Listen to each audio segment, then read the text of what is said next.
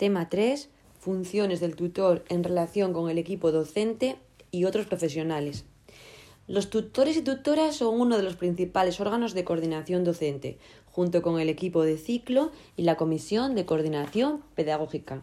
Algunas de las funciones tutoriales respecto al equipo docente y otros profesionales son coordinarse con todos los maestros y maestras que imparten docencia en su grupo, ajustando las medidas necesarias, colaborando para mantener un clima de trabajo óptimo observando y detectando situaciones que pueden dar lugar a conflictos, compartiendo y conociendo información sobre los resultados del alumnado en todas las áreas y decidiendo sobre la evaluación y la promoción del alumnado, que según el, Real Decreto 984-2020 de 16 de noviembre se hará de forma colegiada, pero atendiendo principalmente a la opinión del tutor o tutora.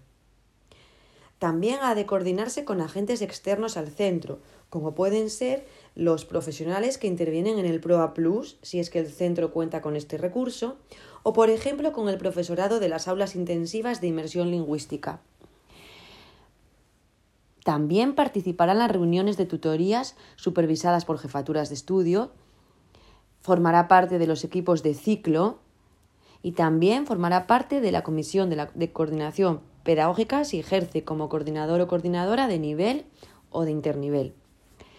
La colaboración profesional es necesaria y favorece una educación de calidad.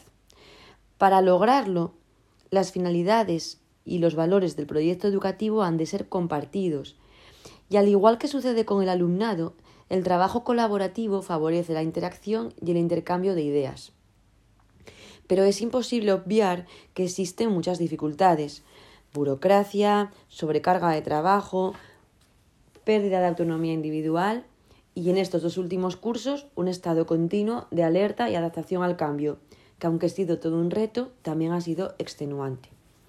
Para optimizar recursos y tiempo, las tecnologías de la información y la comunicación ofrecen herramientas útiles que permiten organizar materiales, trabajar de forma colaborativa online y aprovechar las distintas aptitudes de los docentes.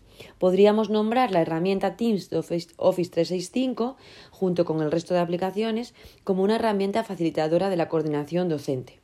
Un ejemplo concreto podría ser utilizar Word para hacer un torbellino con ideas para cada curso sobre el plan de coeducación, una propuesta del plan de acción tutorial.